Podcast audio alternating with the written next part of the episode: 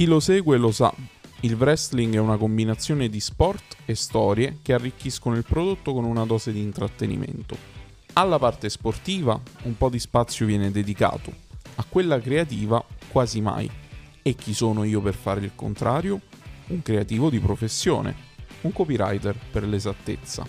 Da qualche anno, infatti, ho scoperto che nel wrestling ci sono molti copywriter e che in quanto a creatività hanno tantissimo in comune. E poi non si è mai visto un creativo che non ami lo storytelling.